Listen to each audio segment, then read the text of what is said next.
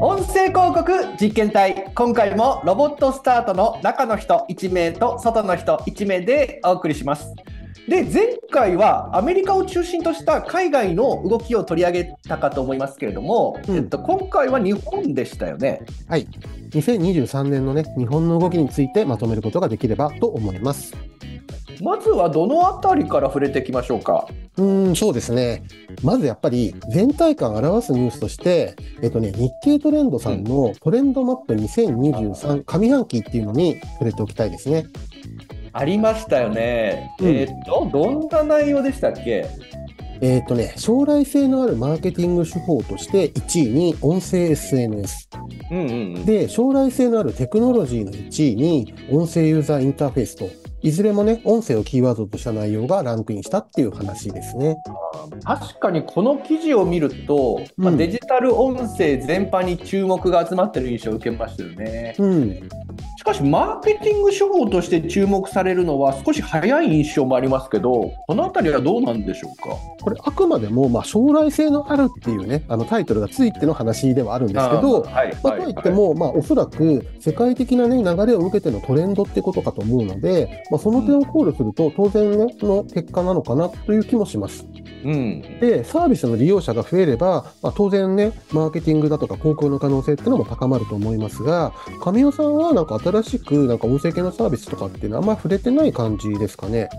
うーんと自分は、まあ、ポッドキャストくらいかなっていう認識ですけども、うん。まあ、そういう意味ではトレンドに乗り遅れちゃってますかね。うーん、うん。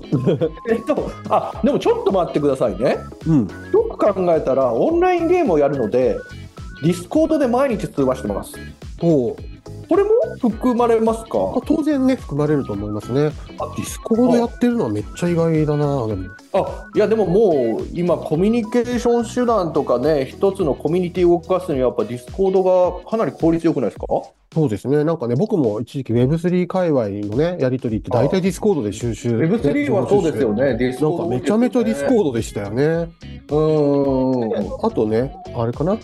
なんだっけ？ LISTEN とかもなんか Discord で結構情報をね、やり取りしてますね。ーまあでも新しいコミュニティとかそういう傾向ありますよね。あね。そうかこれもだから音声 SNS というかまあそう。まあ音声でも使えるみたいな感じですね。そういうことですよね。はい。はい。でまあ、もちろん私もいろんな方と情報交換しますが、まあ、やっぱりインターネット系での、ね、音声サービスとかコンテンツに何らかしらの形で触れてる人っていうのはね、かなりの勢いで増えてる気はしますね。あーまあこの辺りは世代ごとに分かれる気もしますけれども、うんまあ、もう少しこの我々より若い世代だとこのトレンドが強く感じてるかもしれないですね。うん、うちのゲームチームのメンバーもこの若いメンバーは24時間誰かしら話しているのでうん、体力あるなって正直驚いてました。でまずね、ゲームチームがあるのかよくわかんないんですけど、本当にあるんゲームチームだ。はありますよ。やっぱりギルド単位で何やるとか、うんうんこれ出席出席できそうとかいろいろ影響するんであります。なるほどね。まあ、でね、インターネット経由でのコミュニケーションが日常になると、やっぱそこまでね、会ってさ、飲み会するとかみたいなね、体力の使われ方じゃないと思うんで、まあ、これをね、音声ネイティブ世代と言っていいのかわかんないですけど、このあたりは世代ごとにかなりの感覚差はあるかもしれないですね。確かに今のお話を聞くとマーケティング手法1位に、まあ、音声 SNS がトレンドインするのは分かる気もしましたけどうん。これ一方で企業ですとかビジネス目線で見ると、この音声に関わるサービスやマーケティングを今すぐに取り入れなければいけないってそこまでは至ってない気もしますよね。まあ、確かにね、日本の感覚で言うとそうかもしれないですが、これね、うん。海外企業の日本に対する展開っていうのは少しずつ始まってるわけなので、まあそういう観点だと対応が遅れると日本企業が、ね、ビジネス機会を失うっていうことにもつながりかねないのかなっていう気もしますね。これ日本市場に対しては現状ですと海外企業の方が積極的ということですか？あのビジネスを世界規模で捉えている企業からすれば、まあ、日本はね、マーケットサイズの観点より無視できないってことがまあ前提にあるかとは思います。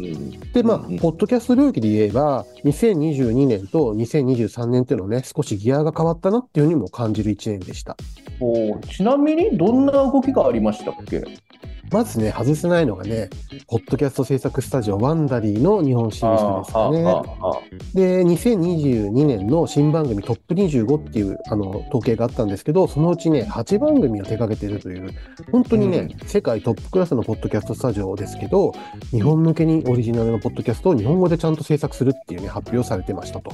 ああ私もビジネスウォーズは聞いてましたけど、うん最近あのイチローさんが野球人生を語るドキュメンタリーポッドキャストも配信されてましたよね。ですね。話題作。ええこれ一方であの有名な芸能人の方がナレーションもされてたかと思うんでこれかなり制作コストもかけてますよね。うんかね、確かにね、かなりのコストかかってるとは思うんですが、でもね、それ以上に収益が見込める市場っていうふうに捉えてるんじゃないかなっていうふうに思いますね。まあそういうことになりますよね。うん。でまあこの話からするとまずはコンテンツ面からの海外企業の進出が始まってきたってことですね。うん。でね、広告面についてもね、いくつか動きがありましたけど、まあ、最近の話題としては、Spotify さんがね、ついに日本でも、ポッドキャスト広告を解禁していくって発表されましたね。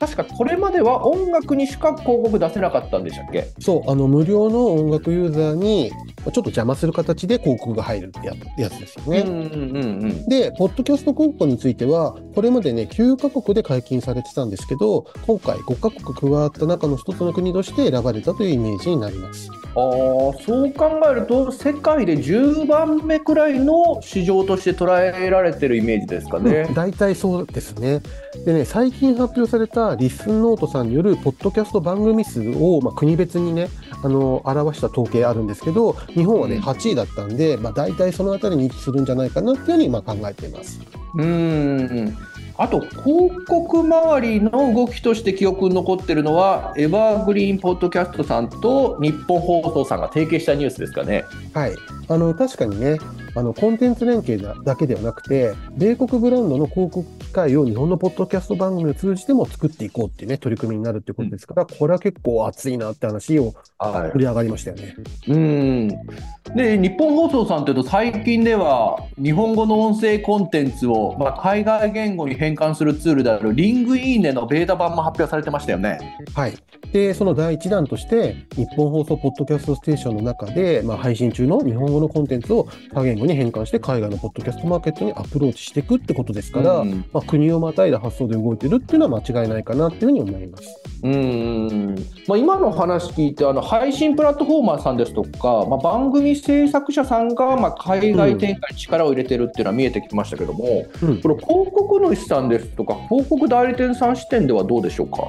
まずね、広告の視点では、まあ、前回ね、トヨタさんがアメリカのポッドキャストランキングの出向金額5位になったって話をしましたけど、もちろんね、グローバル展開してる企業なので、当然といえば当然ですけど、まあ、少なくともね、ポッドキャスト広告に抵抗感はないとは言えるかも、と思ってます。あーまあ、一度でも海外で出向経験があると、まあ、日本で検討する際のプラス材料にはなりますよね。うん、そうですね。で、今度はね、広告代理店さんの視点ですけど、ポッドキャストっていうのは、まあ、グローバルで通じるね、うん。あの、言葉なので、社内とか広告主さんに伝えやすいって話がありましたね。確かグローバルで展開する代理店さんだと、ポッドキャスト広告の日本版ですの一言でイメージが伝わるので、うん、各国独自で展開しているデジタル音声広告よりは話を進めやすいって、そんな話でしたよね。はい。で、この点も含めてね、グローバル展開する代理店さんの方が、まあ、動きが早いという印象がありましたが、これね、うん昨年の後半くらいからですかね、少しね、潮目が変わってきたっていう印象もあります。お後半くらいからでした。何かイベントがあったんでしたっけ、まあ、イベントってほどではないですけど、あの、サードパーティークッキーがね、段階的に配布するっていうのをね、対応を本格化し始めた代理店さんというのが増えていて、まあ、その中で少しずつ、まあ、注目をしていただいているっていう、まあ、印象があります。あーまあ、個人情報に触れずっていうのが、ポッドキャスト広告の一つの特徴かと思うので、うん。まあ、それは流れとしてはよく理解できる気がします。うん。で、またその文脈の中で、確か今の日本のポッドキャストは YouTube に置き換えると、いつ頃のイメージかっていう質問をよく受けるって話ありましたよね。うん、あのこれ結論から言うと大体2012年から2013年あたりっていうふうにまあ答えてるんですが、あの海外では大体数十億円単位で収益を稼ぐ YouTuber が生まれ始めていた時期って感じですかね。はい。でうん一方で日本ではヒカキンさんのチャンネル登録者数がね10万人を超えたあたりのタイミングっていうところになるんですが、まあ、このあたりの状況が当時と合致するっていうふうに考えています。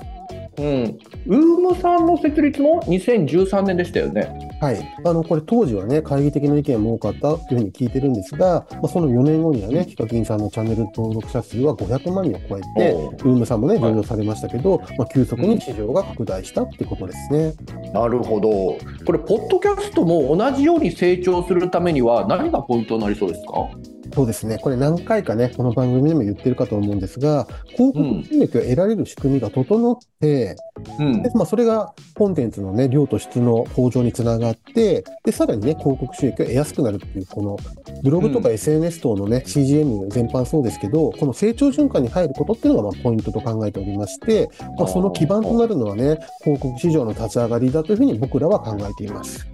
はいはい。これ、広告市場が立ち上がることで、まあ、成長循環につながるってことかと思うんですけども、はい逆に言うと、だから、広告市場が立ち上がらないとなかなかそういう成長循環にも結びつきにくいってことですよね。はい。で、まあ、言い換えると、YouTube との違いというのは、配信プラットフォーマーが広告を管理とかをしてくれてるわけではないので、ポッドキャストってのはね、別の誰かが広告のための仕組みを作る必要があるんですね。うんで、プレイヤーも国ごとに異なるんですけど、まあ、日本でもそのプレイヤーがしっかりと生まれてくるってことが、まあ、この業界のね、成長にすごい必要なポイントになるのかなっていうふうに思ってます。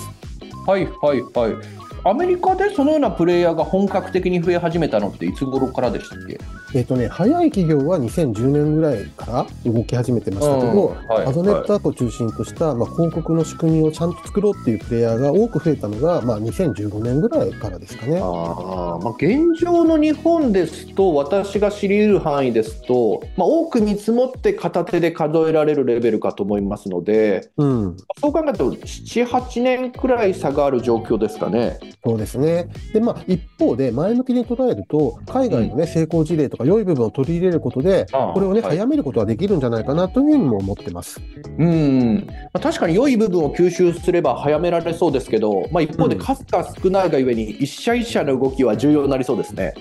そうですね。あのー市場を取り合うね、関係ではなく、あの、うん共に盛り上げていく関係かと思いますので、まあ、どのようにね、連携していくかっていうのもね、業界の成長速度に影響を与えるんじゃないかなというふうに考えてます。なんか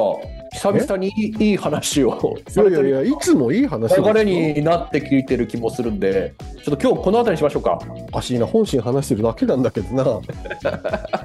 それでは本日もお聞きいただきありがとうございました。ありがとうございました。